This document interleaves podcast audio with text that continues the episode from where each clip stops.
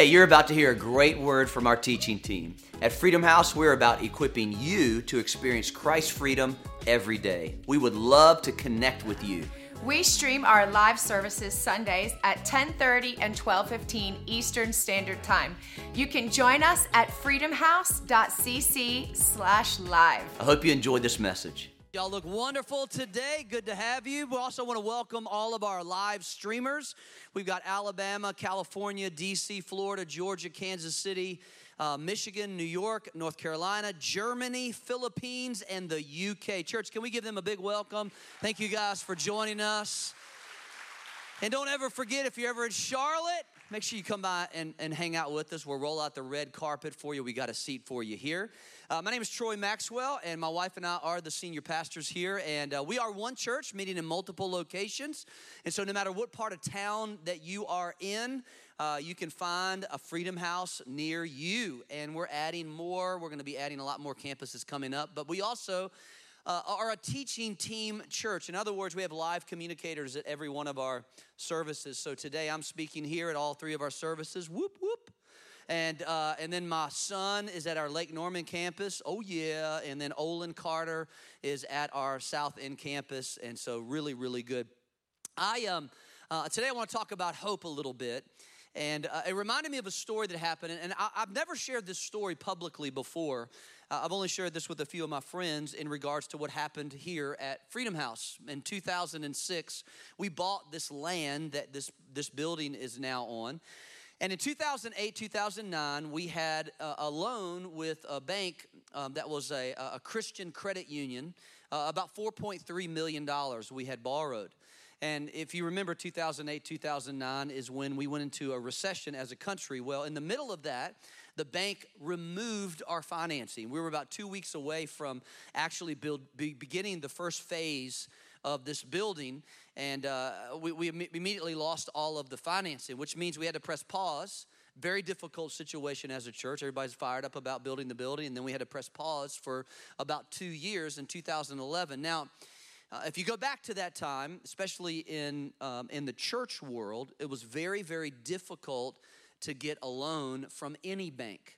Very few banks would even consider giving a church a loan for a couple reasons. A lot of churches were not doing very well. We were doing very well as a church financially, our cash flow was great. However, no bank wants to foreclose on a church if they don't do well. They don't want that kind of uh, media attention. And uh, so we did find a bank, and we came into agreement. We had a significant amount of money in the bank that we had saved up um, and we asked the bank, and they agreed that they would put in their money first, and that we would come on the back end and then put in all of our money. And knowing that as we built the building, we would continue to raise money to add to the facility. Well, as soon as we signed all the paperwork, the bank changed their mind and they asked us to put in all of our money first, uh, which ended up being close to $900,000 that we had to put into the project. We had borrowed around $2.2 million, uh, which was significantly less because banks were not really loaning money out that much. And of course, the economy had taken a dive, so our property uh, val- value was not as much. They started to put money into the project, and sadly, at the end of the project, after the building was completely done, we were about a half a million dollars short. We didn't have the money. And it was very difficult because we were made some promises by the bank. This would happen, that would happen, and now they kind of changed and everything changed and put a lot of pressure on us. How many know that when you owe somebody half a million dollars, that's uh, you're not having a good day. That's not a that's not a good Monday when you wake up and you get that bill in the bank from from the bank. Well, uh, one thing I did not do is I didn't quit. I, I pressed in. Really, I pressed in. I didn't give up hope because I knew that I served a big God. I really did. Now, I had never believed him for that much money before, but I knew he could do it. I knew he could make it happen. And I pressed in. Now, I'd been through some situations in the past and so I knew what it looked like to pray. I knew what it looked like to use my faith. So I started pressing it. Now I had no idea how it was going to happen. I went to our leaders in the church and we raised about $150,000 somewhere in there, but we were still short about $345,000. Now this is how cool God is. Uh, you know, I, I like to play golf, and of course, we were raising funds and trying to figure out how to do this because If you finish a building and you still owe money, the subcontractors will come, contractors will come after you. They'll put liens on the project, which means you can't move in. So you got this great building, you're paying bills on the building, but yet you can't even use the building because you still owe money. So that was all going through my head. All that was processing in my head. And so this guy calls me from San Diego, a friend of mine, and he goes, Hey, I want you to go play in this golf tournament with a few of my friends in Colorado. It was this big deal that was happening. And I said, man, I'm not going to go play golf. I, I, got, you know, I've got all this money I need to raise. I don't, you know, I can't go play golf. he goes, I'm paying for you to go. And I want you to go. And I was like, all right, you know, so I went and uh, we play a couple days. And then one evening, we're out to eat. Now, of course, all my friends know what's going on.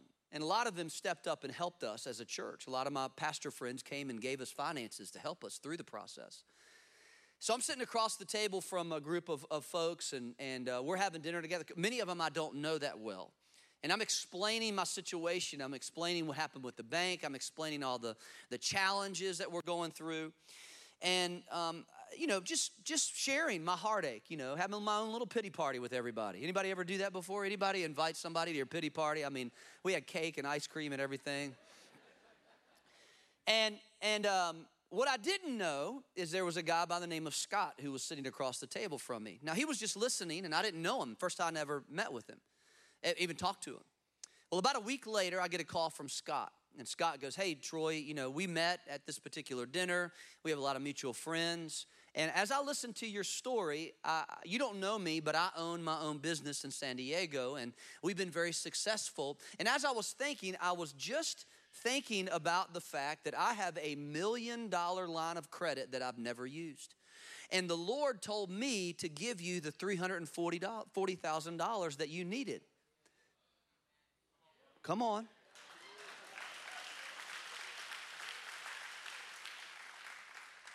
And I said, I'll receive it. Wasn't a whole lot of arguing in that situation. I was like, yes, yes, okay. The reason is, is because, uh, and I'm not anybody special, because I, I think all of us, it may not be a $345,000 situation you're dealing with. It could be a marriage situation. It could be a relational situation. It could be a job situation, a career, a business decision that you have to make. I, I'm here to tell you today that you don't need to lose hope. Hope is a necessity. We all need hope. I read this recently that you can actually live for up to 70 days without food. Isn't that a miracle? 70 days. Some of y'all are like, it's been 45 minutes. I'm already hungry, Pastor. 70 days.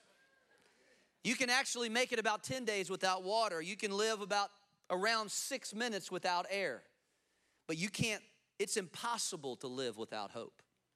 We've watched in the last six months some very successful, very wealthy, well to do people commit suicide.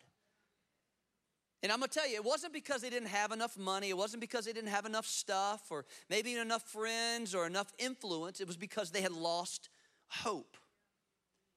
And I think sometimes we don't get to the place where we do that, but we may give up on a career. We may throw in the towel in our marriage when, in reality, there may be a Scott sitting across from the table that's waiting to hear your story, to, to see what's going on in your world. I love what Jesus said in John chapter 14. He's getting ready to leave his disciples, and he says to them, because they feel like they're losing their best friend and, and this guy who is, uh, uh, has been with them for three and a half years. They've watched him, and he says to him, Let not your heart be troubled. In other words, don't, don't get nervous. Everything's going to be all right. Look at your neighbor. Just look at him say, Everything's going to be all right. Everything is going to be all right. Look at your other neighbor. Say, Be quiet. I'm trying to listen.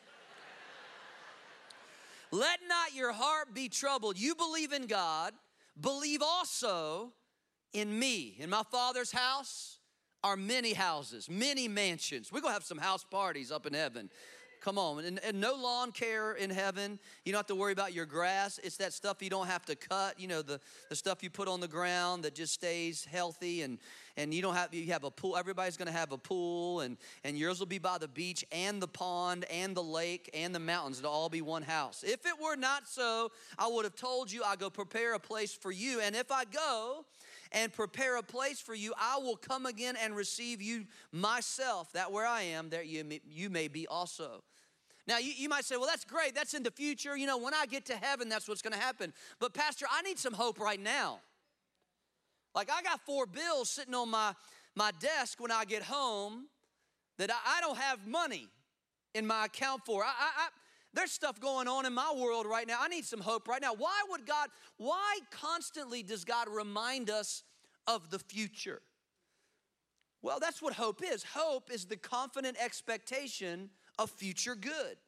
And the reason God does that often in scriptures and reminds us of our future of is because he wants us to make sure of where we center our hope. In other words, hope is only as valuable as the person or thing you are putting your hope in. And the reason why our hopes get crushed is because we ever so slightly put our hope in things that we should not put our hope in. People will let you down. I know.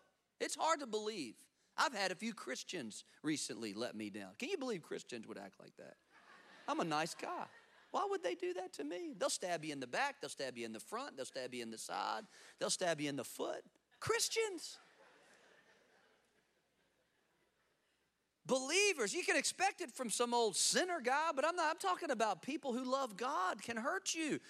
And the only way that you can find your hopes crushed is when we put our anchor in them or anchor in our companies or anchor in finances and money. Let me tell you, money will let you down, but never with God. 52 times in the New Testament, the word hope occurs. In the New Testament, the word hope actually can be translated confidence. And every single time the word hope is mentioned, there's a connection with God. In other words, what God is telling us is that we need to make sure that whenever we extend hope, whatever our hope is, make sure that it's centered on Him. Romans 15 says this it says, Now may the God of hope fill you with all joy and peace in believing.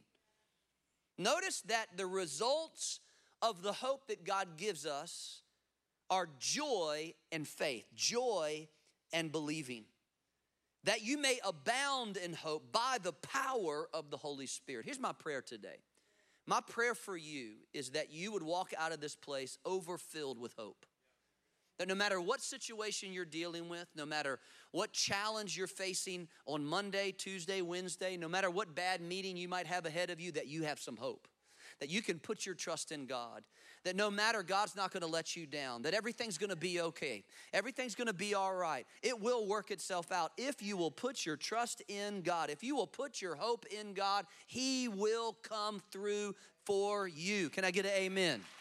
He will, He'll do it. I wanna read a story to you out of the out of the Bible, this woman, and I, I want to kind of set it up for you. God, Jesus is, is doing his thing. He's praying for people, healing the sick, opening blinded eyes. And there's this man, a father, that comes up to him and says, Hey, my daughter is not well. And I need you to come. She's 12 years old and, and, uh, and she's not very well. I can imagine the heartache that he has because here, here he is. I, I've got two daughters. I couldn't imagine, you know, my, my daughter on, on death's bed, just, just getting ready to pass away. He comes to Jesus. Jesus doesn't just speak a word, he actually wants to go home with the guy so he can pray for his daughter. Right in the middle of this situation, this woman shows up. Look with me at, at Mark chapter 5, verse 24. It says, So Jesus went with him, the guy, and a great multitude, a huge crowd followed him, and they pushed on him, thronged him. Now, a certain woman had a flow of blood for 12 years. She was in the possibility of being hopeless for 12 years. Think, I know it's kind of hard to think about 12 years. 12 years. That's 4,380 days. Every single day, she dealt with this problem for 12 years. And it suffered. Not only that, she went to get help suffered many things from many phys- physicians. She went to the doctor. You can imagine this was 2,000 years ago. I, I've watched some, some History Channel stuff on what they do to people 100 years ago to try to help them get well. Imagine what was happening with the physicians with her thinking that she had this problem. She, the Bible says that she spent everything that she has. Everything that she had. And this is what happens with a lot of people when they put their hope in the wrong thing. They'll end up feeling spent completely by, by trying to direct things in the wrong direction, trying to put their hope in something else. So she'd spent all that she had and wasn't just the same, no better, but rather grew worse. When she heard about Jesus, she came behind him. When she heard about Jesus, she didn't, she hadn't met Jesus, she hadn't had any conversations with Jesus. She came behind him in the crowd, touched his garment. For this is what she said. She said, If only I may touch his clothes, I shall be made well. Immediately, everybody say immediately. This wasn't a process, it didn't take a week. Immediately, the fountain of her blood was dried up, and she felt in her body that she was healed of the affliction. She went from a woman that couldn't have children, now she can have children. She went from a, a, woman who was socially an outcast to now she was completely okay. She went from a woman who was relationally, I know she wasn't married, she didn't have any relationships. Everybody had to stay away from her because she was unclean. Now she, she had friends probably coming out of the woodworks because they could spend time with her. So we got to understand some things about hope. If you want to write a couple thoughts down, here, here's the first one Hope is knowing God is there even when you don't feel Him. Even when you don't feel Him. Now, I want to teach you a principle today that I think will help you in your Christian walk. See, here, here's what happens in our maturity as believers. When we first become a Christian, God reveals things to us a lot with feelings. Many times He'll touch us. Ooh, God, that was you. Ooh, you get a goosebump. Ooh, come into an environment. oh, I feel you, God. But eventually, as you mature in your relationship, the feelings are not going to be what drives you. This is difficult because many times we equate that with our relationship with the church. Oh, I don't feel anything anymore in that church, so I'm gonna go somewhere else. So we go from church to church to church, or we may go from relationship to relationship to relationship. I mean, I've been married 26 years. Sometimes it doesn't feel all sweet and nice in the Maxwell house. And I'm pretty saved. I'm not sure about Penny, but I'm pretty saved.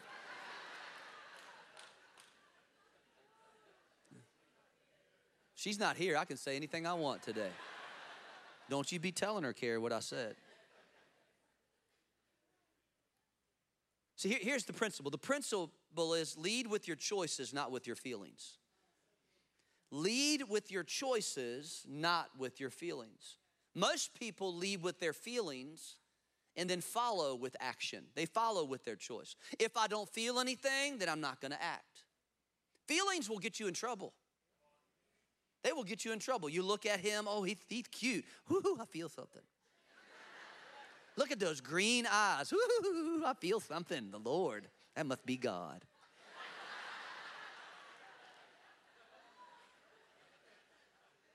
Look at those muscles. I feel it, Lord. That must be you. Where do you work? I ain't got a job, but I felt it. I thought I could just live with you and you take you be my sugar mama. Run. Run, Forrest, run. Feelings are not good leaders. Emotions are not good leaders. Now, there's nothing wrong with feel- feelings aren't bad. We need to process feelings. We need to process emotions. Nothing wrong with emotions. But listen, they cannot lead you. You lead with your choices. And even if feelings don't follow, you still have faith. See, hope in God is not being driven by our feelings. What if you don't feel? A lot of people come into a worship experience. I'm not gonna lift my hands until I feel something. No, you need to lift your hands. Matter of fact, God is waiting on you to, for, for, for you to do something. That's how He works. Now, I wish He worked the other way. I wish God would always do for me before I did anything for Him. But that's not how it works. Lord, bless me. Bless me. I would Jaron talked real good about giving. I'd give God if you'd bless me. No, he's waiting for you to give so he can bless you. Because when you begin to put your hope in the right thing, see what you're telling God by saying, Bless me, God, and then I'll give, is my trust is in money, not in God. My, my hope is in Him. Lead with your choices. That's why the Bible says in James 4, it says, draw near to God and He'll draw near to you. You might say, you might say, I'm waiting on your on God when God's saying, I'm waiting on you. I'm waiting for you to step out in faith. I'm waiting for you. It says she heard about Jesus, heard about him, just heard. And she said, action, choice. She didn't feel like going and doing this. There was nothing about her disease, her problem, that said, go and touch somebody's garment. Nothing. All the feelings was telling her not to. I think that happens a lot of time on Sunday mornings. There's a lot of people that should be in this room today, but they didn't feel like coming. And the very thing they needed to hear was going to happen in this room today. You got to lead by, you got to choose. I'm going to be a church goer, even if I don't feel, even if I'm tired, even if my kids need to be sold on eBay today, I'm going to still take them. Even, even if my husband is acting all crazy, demon possessed, I'm gonna still come to church. Maybe the demons will get cast out of him by the time I get home. Nothing happens with apathy. There it is, right there.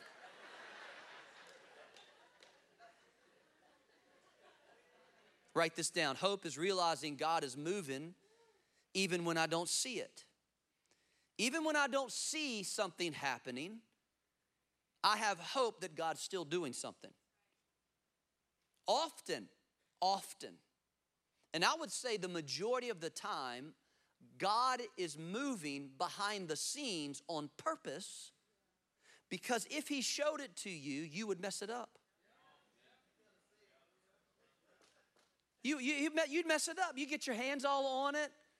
If you saw what He was doing, You'd start confessing things that you shouldn't be confessing, talking, you'd mess it all up. We'd mess it all up.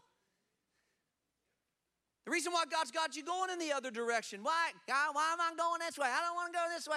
Why are you doing this? He, he said, just be patient. Just be patient. It'll be all right. Just be patient on me. I'm God. He, he will take care of it. He's working behind the scenes. Hebrew 11, Hebrews 11, 1 says, Now faith is the confidence in what we hope for, what we hope for, and the assurance, listen, about what we do not see. Great example of this was a guy by the name of Daniel. Daniel wrote a book in the Bible. You can go read his book, it's really good. He talks about the end times. He gets this incredible uh, download from God. He understands the end times. And the crazy thing about Daniel is he lived in a culture that was anti God, but yet he never let go of God. He never, he never let the culture influence his choices, his values, his purpose, his destiny. So much so that towards the end of his captivity, he was totally in slavery by the Babylonian culture. But he would pray three times a day, criticized for it. One time he got thrown in a lion's den because of his prayers. And so he sees the children of Israel who are trapped in captivity. And the Bible says in Daniel chapter 10, verse 2, it says, During those days, I, Daniel, went into mourning over Jerusalem for three weeks. Three weeks. Three weeks he was in mourning. 21 days. He didn't quit. Imagine that for a second. Some of us, we, we get tired after like 45 minutes. We want God to show up right then on. We, we've spent the last 20 years putting ourselves in this problem, and then we want God to fix it in 40 minutes. God, but you can do it. And He can, and He's working. He's been working for 20 years in the background, waiting for you to get your center right, to get your hope in the right place, for us to get on our in the right perspective. Daniel prays for three weeks, 21. This is where we, by the way, we get the 21 day fast from. And then I love what the angel says in verse 12. He says, Relax, Daniel. I love that. Look at your neighbor. Say, relax. Relax, relax, chill out. Relax. He continued. Don't be afraid. From the moment you decided to humble yourself and receive understanding, the moment that you got on your knees and put your hope in me, your prayer was heard, and I set out to come to you. Three, three weeks ago, I set out to come to you, but we have to understand that many times there's opposition to God's plan. We, you have a real enemy that would love for you to remove your hope from God. And he's going to do everything he can. And he tried to stop. He tried to stop this angel from coming and, and meeting with Daniel. Abraham, same thing. However, Abraham got impatient. Don't get impatient. I know patience is hard, patience is a difficult thing. And don't ever pray for patience. It's, patience is not something you want to pray for unless you're a real strong Christian. Because you'll end up in lines and traffic and all kinds of stuff. This is coming from somebody that prays for patience. Well, your impatience, our impatience, and here's what happened with Abraham Abraham got so impatient that God had told him, I'm gonna bless you, I'm gonna make you a great nation. You're, you're gonna, you're, you, a matter of fact, I'm gonna change your name from Abram to Abraham because you're gonna, you're gonna be, become a father of many nations. You're gonna be, but Abraham kept going to God, God, I don't have any kids. I, I need some kids, and, and my wife is old, and I am old, and it's just, it just doesn't look like it's gonna work. And, and so his wife, because it's always the wife, tells him, says, why don't you, why don't you have my servant and, and we can have a baby and we can have a child. So he does it. He gets impatient and they birth an Ishmael. Impatience will birth things that will consistently fight with the promise that God's gave you. Now think about this for a second. Ishmael was the father of the Islamic nation. He became the father and as a result of impatience, 2,000, 4,000 years later, the Islamic nation is still fighting against the promise, all because of impatience. In the Middle East, we still see it. So when we do something out of impatience, we end up finding ourselves in a place where our promise is withheld or blocked because of that. So just sit patient. Three weeks. It might take a year. It might take two years. It may take five years. But trust, hope, put your hope in, in God. Here, here's how Paul, Paul says it. And this is one of those verses that we all don't like. I don't like this verse. This is what he says in, in Romans chapter 5. It says, We also glory in tribulations. Glory in tribulations? No, I don't want to glory in tribulations. Why do I want to glory in tribulations? Are you and James talking? You know, James said, you know, you need to uh, count it all joy when you fall into various trials. Count it all joy? I, I thought when I became a Christian, I was going to have problem free life. No, no, no, no. We glory in tribulations. Another way to say tribulations is pressure. We glory in pressure. Why? Because pressure produces perseverance or patience. Pressure produces patience. What does patience do? Patience produces character. Another word for character is experience. So pressure helps me become more patient. When I'm patient, I experience more. And here's what happens every experience that I can walk through becomes a part of the scaffolding that helps me deal with future buildings that God wants to build in my life. And so every time I deal with an experience, so he builds on the last experience. I get pressure, I, I, I, have patience, I have this experience. It creates hope in me. That's the last word. It creates hope in me. So that when I get to the next point of pressure, I can look over my shoulder and say, Oh, I handled that pressure, and it gave me some patience. It, helped me understand that, that I'm gonna have this experience, and, and then I'm able to gain some hope so I can trust God. So, God, you moved over in this situation, so now I got a new situation, new pressure. You're gonna move in this, this situation. Then I step into another situation, and now I got this situation and, and this experience that I'm building upon. And every time we go through trials and tribulations, God, God often will allow those things to create some patience in our life so we can have a nice long book of experience that we can always lean on. Always put our trust in God, you did it here, you did it here, you did it here. And it may not all be in the same area, could be, God, you moved over here in finances, so I know you're gonna move in my marriage. God, you moved in my marriage, so I know you're gonna move in my finances. God, you moved in my ministry, so I know you're gonna move in my career. God, you moved in this relationship, so I know you're gonna move over here. And so this experience, they just build upon each other, build upon each other. Then you can say, I hope in you, God. I put my trust in you. then you can say, you can say like David said. He said, "Let all that I am wait quietly before the before God, for my hope is in Him." Hope is taking a risk. She came up behind him in the crowd. This woman took a huge risk, by the way, huge risk. She was supposed to, within 25 or 30 feet of anybody, she was supposed to yell out, unclean, unclean, so that nobody would touch her. Because if you touched her when she was sick, seven days you would be unclean.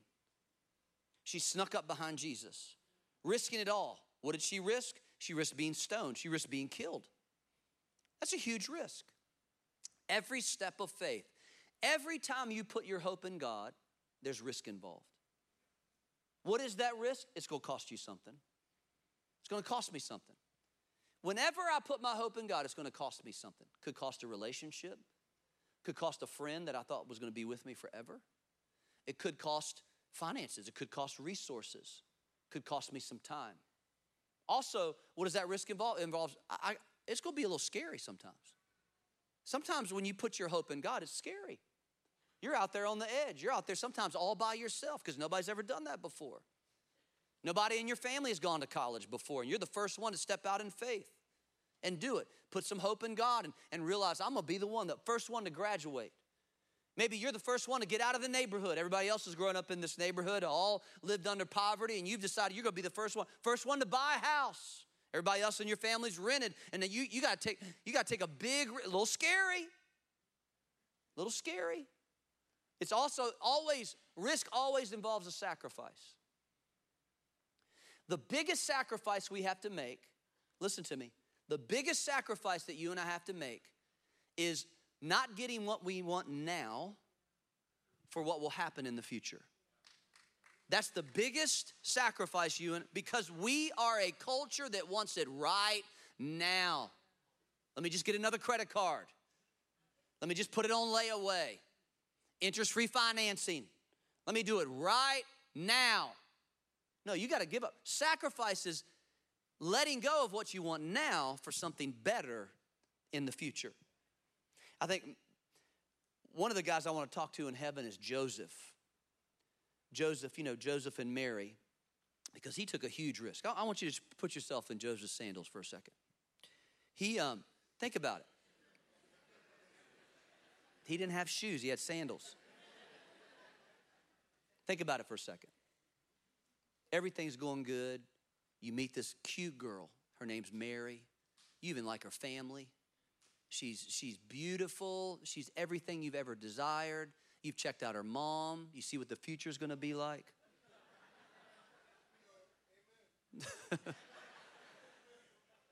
and, and, and everything's going good. You, you even decide to put a ring on it. You even decide you're, you're going you're gonna marry this girl. Joseph is fired up. I mean, he's, he's, they're, they're going and doing all the wedding planning, they're eating cake, they're, they're getting the venue together, they're spending time with each other. And then one morning, he wakes up to a text message that says, We need to talk. Now, I don't know about you, when somebody sends you a text message that says, We need to talk, exclamation point, exclamation point, then I want to know right now, what is it about?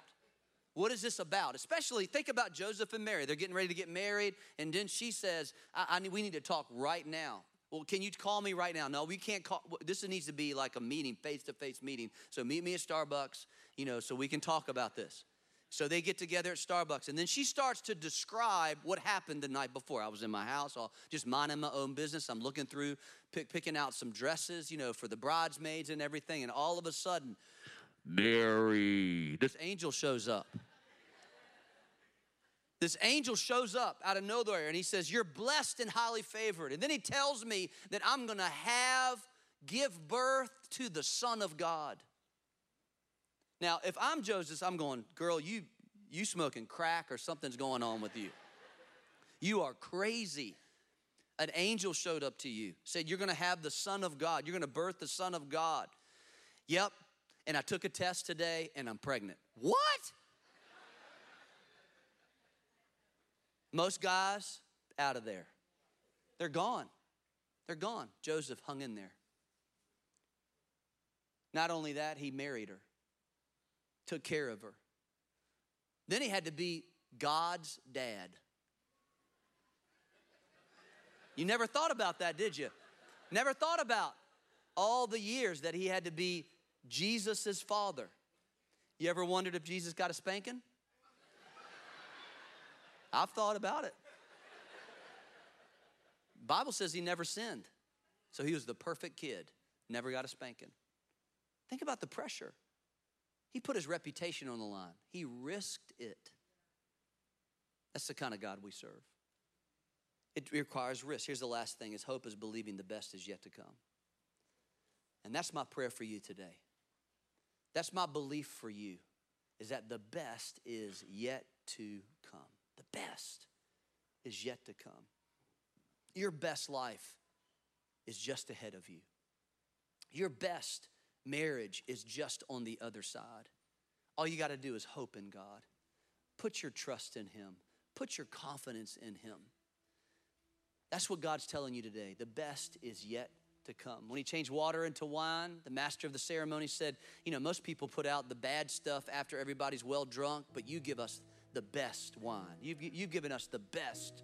I believe that's prophetic for you, that God's best is in store for you. When the prodigal son came home, you'd expect him to be an outcast, have to earn his way in. No, but his dad said, Hey, bring out the best robe. Bring out the best. That's for you. Because when you hope in Jesus, there's no relationship that's so broken that it can't be mended.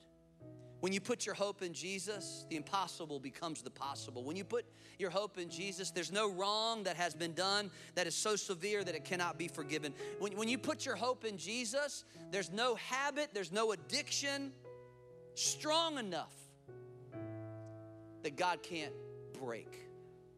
When you put your hope in God, there's no part of your past that can hold you captive anymore. Why don't you stand up on your feet today? And here's what I want you to do I, I don't want you to think about your feelings, I want you to think about the choice of getting some hope. You need some hope in your life. And so here's what I want you to do. You, you say, you are in a situation like this woman with the issue of blood 12 years, three years, three months, 20 years. Today you've heard Jesus. Are you willing to take a step and get some hope? I believe God's gonna fill you with that hope today. If that's you in this place, if you say, you know what, Pastor Troy, I, I need some hope for my financial situation. I need some hope for my marriage. I need, I need God to pour out because it looks like I want to throw in the towel, but today I'm not gonna give up. I'm, I'm not gonna give up. I'm gonna press in to what you have for me. Be like a nail.